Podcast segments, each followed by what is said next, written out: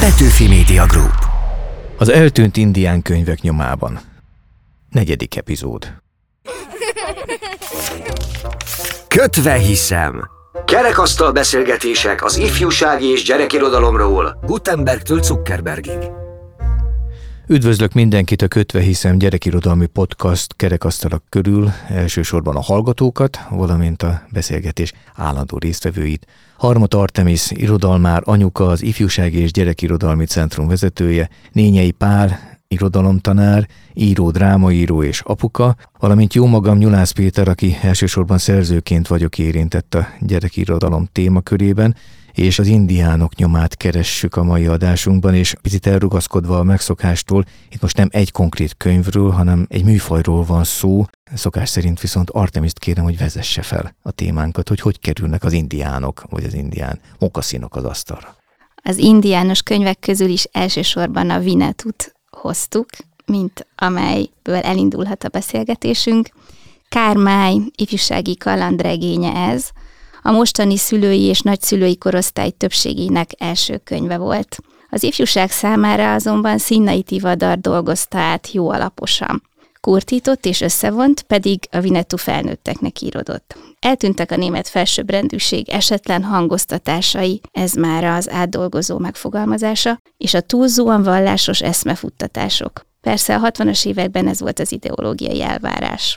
A nyomkeresésben Virt Imre író múzeológus lesz a segítségünkre, aki három felnőtt és egy kamasz gyermek édesapja. 2016 óta a Petőfi Irodalmi Múzeum munkatársa, és ő volt a kurátora, a vezetője, a részbőrű volt az Alkony című kiállításnak, ami hát egyrészt indiánokról szólt, másrészt a magyarországi indián kultuszról. Ez régóta foglalkoztatott attól a pillanattól kezdve, hogy a Petőfi Irodalmi Múzeumban elkezdtem dolgozni, mert hogy arra gondoltam, hogy az utolsó pillanatban vagyunk, hogy emléket állítsunk annak, hogy, hogy indiánok voltak könyvekben, Magyarországon indiánoztak, sőt Magyarországi indián és könyvszerzők is voltak. Elsősorban Borvengék Deszkás Sándor fehér szarvas munkásságát próbáltam a középpontba állítani, illetve hát kikotorni az ő emlékét a semmiből. Kik jöttek inkább a kiállításra, a fiatalok vagy a nosztalgiázó idősek? Én az utóbbira tippelek. Nagyon sok nosztalgiázó idős jött, és jöttek fiatalok is, tehát pont a múzeum pedagógiai része ezekkel a feladatokkal nagyon jól sikerült megfogni a, a gyerekeket nyomkereső feladatokkal. Van-e indián neved? Mit jelent az, hogy indián? Én erre vagyok nagyon kíváncsi, hogy te, aki a kiállítást ö, szervezted, rendezted, ö, végül is mit szűrtél le magadnak, hogy mi ez az indiánság, vagy a magyar írók számára mi ez az indiánság?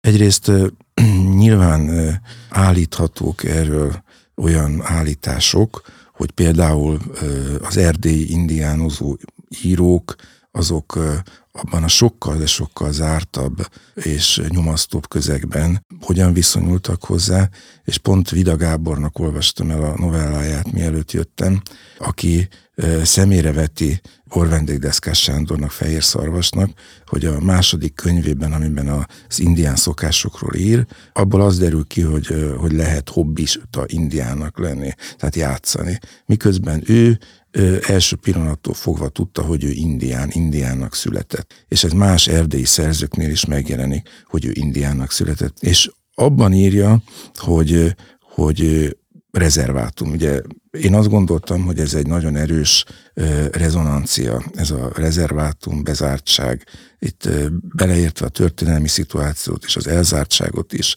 a, a trianoni határvesztést, és a többi, és a többi, és a Vida úgy fejezi be, hogy egy Arany János verset idéz, amiben felcsendül egy dal a, a fenyvesből és hogy ezt lehet hallani. És azt mondja, hogy én hallom ezt a dalt, tehát én nem rezervátumban élek, mert az a dal az a szabadságban van. Tehát az indián az úgy összességében azt hiszem egy ilyen szabadság metafora. A németeknél is talán az volt a párhuzam, és azért lett ott nagyon népszerű, először az osztrák-magyar monarchiában, és később ugye Németországban is az indiánozás, és az, és az indián regények, mert, mert ott valamilyen párhuzamot véltek fölfedezni a, az időszakos elnyomott állapot, vagy pedig a tehetséges nép és a körülmények feszültsége között. Mondtad, hogy jönnek fiatalok is azért a kiállításra, talán akár mondjuk osztályközösségek is eljönnek. Érzékelik ők azt egyébként, hogy valaha mondjuk a 70-es, 80-as években Magyarországon a bakonyi indiánok számára mit jelentett, vagy annak az ifjúság számára mit jelentett egy indiános kalandot elolvasni? Hát, ha szerencsénk van, akkor érzékeltek belőle valamit, mert hogy nagyon központi eleme volt a kiállításnak, tehát a Baktai Ervin heverőbölényféle Dunakanyari indiánozás, illetve a Csetamás és a bakonyi indiánok, akik hál' Istennek máig élnek és virulnak és, és indiánoznak, és mindegyiknél nagyon sok interjút készítettem, mert kíváncsi voltam azokra a kiinduló pontokra, hogy mennyiben játszott szerepet maga az olvasmányélmény. És mindenkinél kivétel nélkül ott voltak ugyanazok a könyvek, Coopertől kezdve Kármáig, amik az első alapélmények voltak, és aztán ez strukturálódott, bonyolódott, más mintázatokat vett fel, elkezdtek a, a bakonyi indiánok egy idő után az autentikusság fele is menni, tehát hogy, hogy hogyan is éltek valójában az indiánok. Tehát a néprajzi a néprajzi, a néprajzi uh-huh. Tehát, hogy ez így nagyon-nagyon érdekesen változott az idők folyamán. Tehát a szabadságélményt emeltet ki, Igen. és hadd kérdezem meg azt, aki a legtöbbször találkozik a gimnazista korosztályjal. Mi adja ma a szabadságélményt ennek a korosztálynak? Hogy az olvasásnak van valamilyen virtuális élményszerűsége is, de hát a fiatalság nem olvas indián regényeket most. Tehát ezt a na, sokkal konkrétabban, hát ilyen varázsvilágok, meg hát a lányok főleg ilyen lányregényeket olvasnak, Leiner, Laurász, meg ilyesmiket. De érdekes módon ez a mondjuk úgy, hogy ilyen posztromantikus regény, az, az teljesen átment ebbe a, ebbe a tehát, mert hiszen erre igény van, tehát hogy, hogy szinte minden fiatalban benne van az, hogy szeretne valami olyasmit olvasni, vagy olvasás közben átélni valamit, ami nagyon nem az ő világa, valamibe elmerülni. És hogy most ez nem az indián világ, hanem sokkal inkább ezek a különböző varázsló iskolák, meg, meg Tehát a fantazi. Mhm, pontosan, mm-hmm. igen, igen. De egyébként emellett még szerintem egy másik irány, ami, ami iránt érdeklődnek, az pedig a még realisztikusabb szöveg, tehát amikor például a disztópiákban felnagyítva köszönnek vissza a valóság most súlyosabbnak látszó elemei. És hogy ez mennyire így van, én két fiatallal beszélgettem a minap Kolozsváron, és hallgassuk meg, hogy ők mit mondtak erről a témáról. Nyolcadik osztályba jártok, vagy 14-15 évesek vagytok? Ismeritek-e az indiános könyvek történeteit egyáltalán? Olvastatok-e, láttatok-e indiános könyvet? Én igazából csak filmet néztem, ami így indiános volt. Könyvet nem igazán olvastam. De hogyha nem az indiános könyvek, akkor mit olvasol úgy egyébként, ami hasonló lehet? Hát ilyen fantasy könyvek, ilyen, hogy van egy sárkány, és akkor vannak faunok, meg ilyenek, és akkor azok elmennek vadászni, meg ilyen fantasy, vagy Zágoni Balástól is olvastam a gömböt, meg az odátot, az is nagyon érdekes volt. Ami nagyon tetszett, a, ugyancsak ilyen természetközeli volt, az Eragonban volt egy rész, ahol a sárkány és a fiú elmentek a természetbe, és ott túl kellett éljenek pár hónapot. És akkor így megismerkedtek a széllel, a viharral, meg így. Én olvastam a Vinetút nagyon-nagyon régen, és láttam a filmváltozatát is.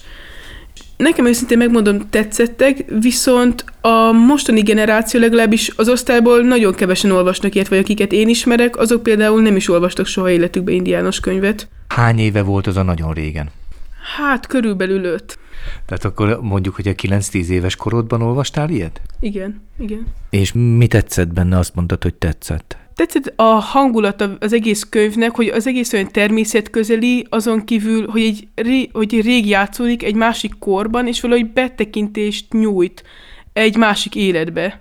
És hogy végül is megmutatja, hogy hogy éltek azok az emberek, milyen konfliktusaik voltak, és az egész társadalmukba betekintést nyújt Aha, szóval téged jobban érdekelt az, hogy maguk az indiánok hogyan élnek? A cselekmény is lekötött, nem mondhatom, hogy nem, de jobban érdekeltek az indiánok mindennapjai, mert hogy végül is egy olyan kultúrát láthatunk a könyvön keresztül, ami már ma nem igazán létezik, és az egész olyan, mint egy időutazás. Élnétek úgy szívesen, mint egy ilyen természet közeli nép? Én, én igen, én nagyon szeretem a természetet, főleg kint lenni a vadonba, így semmi gáz, meg semmi villany nélkül, úgyhogy én szívesen kipróbálnám. Lehet, hogy az indiánus könyvek a mellékülő pálya. Én, én azon gondolkodtam most közben, hogy tényleg érdekes, hogy, hogy miközben az emberiség nagyban átéli azt, hogy mennyire elszokadtunk a természettől, Eközben tulajdonképpen a fiatalság olvasmányai nem a természethez visznek vissza, hanem valami még távolabb, valami még misztikusabb, még hát izgalmasabb, mondjuk így, konkrétan izgalmasabb világba, és hogy ez tényleg egészen érdekes ilyen szétfejlődést érzékelünk, nem? Hogy miközben a természet után vágyunk, a közben fantazikat olvasunk. Hát igen, és, és egy olyan erős vonása az indián könyveknek is, hogy a Vinetunak is az a természet és a természetközeliség, közben pedig az is, hogy, hogy egy nagyon különleges harcosról van benne szó, vagy harcosokról, aki a férfiak között is ugye kiemelkedik, és hogy, hogy a fiúk viszont szeretik ezt így a technikával ötvözni, tehát hogyha harcos, akkor legyenek a legfejlettebb, meg legmenőbb eszközei, de hát megy indiánnak azért nem, nem állnak rendelkezésére a, nem tudom mi most a leg, a lézerpuska, lézerfegyver talán a legerősebb. Hát a Vinettunak azért jó, jó puskája volt. Hát winchester volt. Úgy teszem hozzá, hogy a legjobb barátja volt, Satter Handa, hogyan mi mondtuk. Meg az Old Firehand. Az Old Firehandot, és az, de azt a puskát. Ez a, hát az a Santus Jánosnak, Santus Jánosnak a, a puskája, de pont most jelent meg az új forrásban egy cikk arról, amelyik végigvezette ezt az urbánus legendát, hogy most akkor Kármály róla mintázta-e az Old Shatterhandnek az alakját, vagy nem. Ezek, ezek mindig nagyon érdekes dolgok, mint ahogy én is belefutottam ebbe, hogy, hogy mi igaz a fehér szarvas történeteiből, meg hogy járt kint Amerikában, meg hogy indián törzsfőnökké nevezték ki, vagy, vagy kapta ezt, vagy ott van a Súrsziklák völgye, a Sátok a szerzője, a lengyel Stanislav Tuplatovics. Tehát, hogy magukban az írókban is volt valami elementáris vágy, hogy egy másik világot, másik ént, másik jellemet alkossanak saját maguk számára is, és ezt abban az időszakban még kínálta az indián metaforája.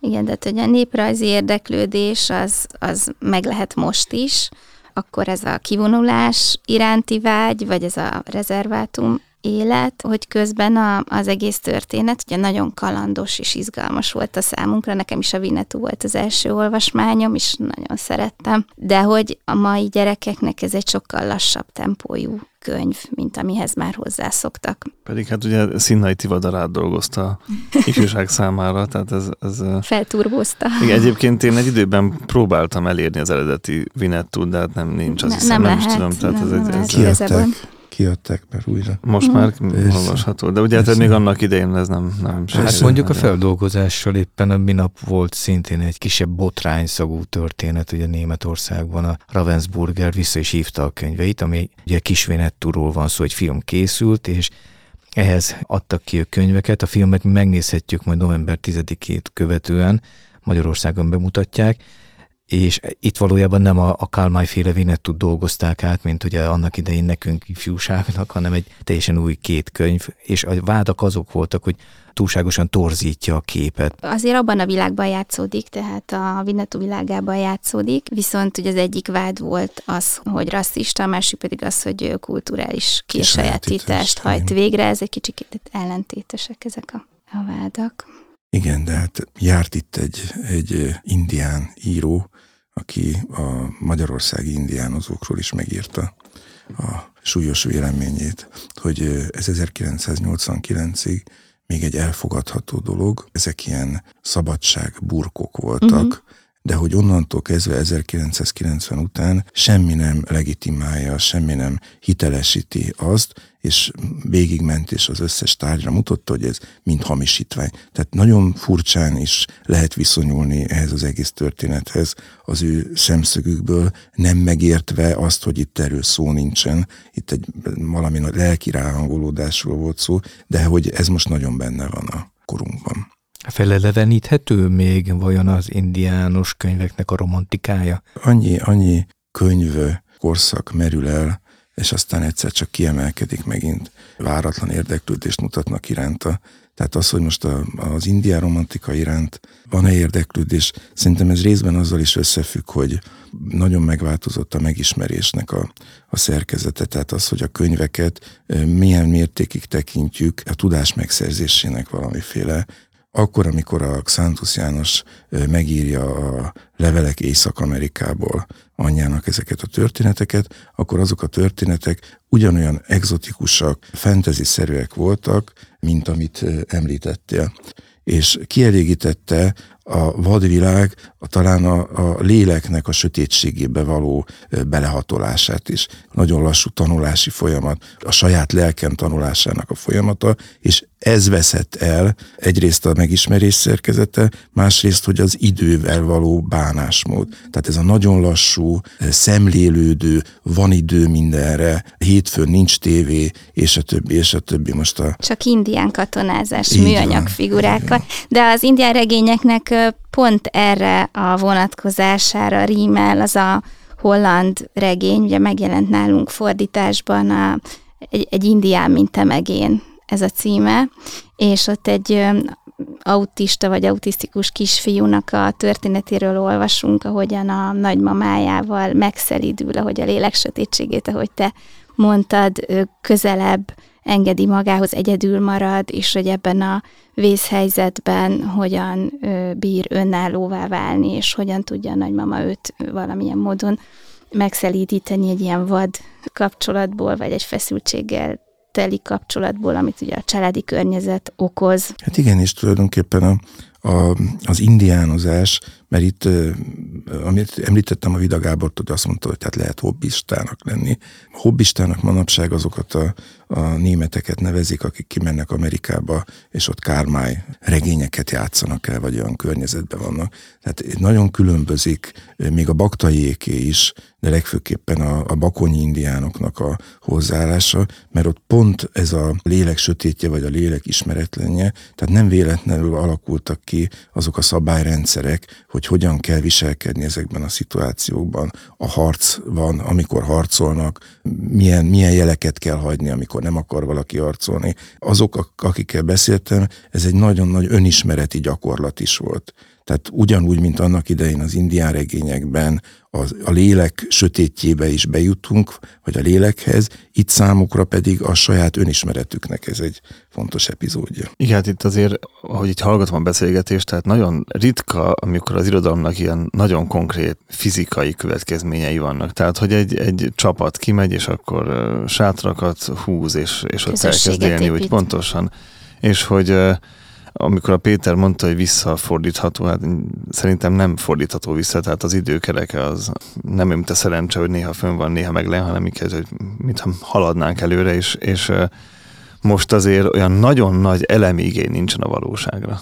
Tehát, hogy, hogy nagyon inkább a felé haladunk, hogy valami más kezd minket érdekelni, és most nem akarok nagyon elmenni a konkrét aktuális témákhoz, de hogy mindenütt kezdünk a virtualitásnak a labirintusába kerülni, ami egyébként rendkívül vonzó lehet. Az ember elveszti a valósággal a közvetlen kapcsolatot, viszont a, a, az indián regényben meg, hát az nem, nem adja meg ezt a, ezt a bájos eltűnést a, a furcsaságokban. De lehet ez a magyarázata pont annak, hogy, a, hogy az ilyen varázslós történetek, a fantazik erőre kaptak. Igen. Igen, Miközben igen, volt igen. egy időszak, amikor nem volt olyan nagy kereslet ezek iránt, a tündérmesék iránt, viszont az, hogy valakik beöltöznének szereplőnek, az meg azt gondolom, hogy elég komoly trendje van most, hogy a cosplay találkozó. Igen, igen, de, de ezek, ezek nem, tehát egy cosplay találkozó az nem, nem tart egy hónapig. Hát az nem. Tehát, hogy, hogy nincsen benne az a kockázat, ami egy indiánozásban megvan azért, hogy tényleg kimegyek, ott vagyok, büdös leszek.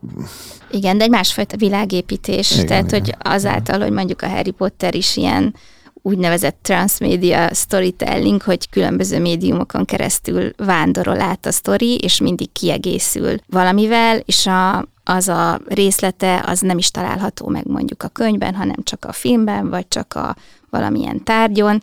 Az viszont azért hasonló az indián regényeknek a világépítéséhez, hogy ott is volt azért diafilm, társasjáték, figura, csak nem ilyen, ilyen szorosan konkrétumokhoz fűzve, vagy egy konkrét sztorihoz Szóval fűzve. helyek között kizárható, hogy valaki csingacsguknak öltözve jelenjen Igen, meg de mondjuk egészen más, tehát, hogy hozzánk is eljutottak mondjuk a Harry Potternek a varázspálcái. Azért nagy, az a nagy különbség, hogy avval nem lehet varázsolni, viszont amikor mi otthon csináltunk ilyet, akkor oda tudtunk lőni. Tehát ez egy óriási különbség, és szerintem ebben, ebben van a lényeg. Aha. Tehát hiába van benne, nem tudom, milyen magja van annak a varázspálcának a leírás szerint, hogyha nem történik semmi, mi- mikor én lengetem. Tehát persze ezt el tudom játszani, és meg a virtuális élmény. Tehát mi konkrétan ö, köpőcsöveztünk, és csináltunk mindenféle Hát meg az nyilak- oldalunkat csapkodva szaladgáltunk, Igen, mert úgy megy gyorsabban Hát a persze, igen, de hogy ez, ez tehát itt, itt meg, megint a valósághoz fűződő viszony megváltozásáról van itt azt hiszem elsősorban szó. Abszolút egyetértek veled, és talán azt lehet mondani, hogy ez a köpőcsövezés, nyilazás, stb. szemben azzal, amit mondasz, hogy a, hogy a virtualitásba költöznek a történetek, ez olyan, mintha a valóság virtualizálódna, tehát hogy ott konkrétan a valóság történik meg virtualizálva, de ott te csinálod. Te vagy az aktív résztvevője.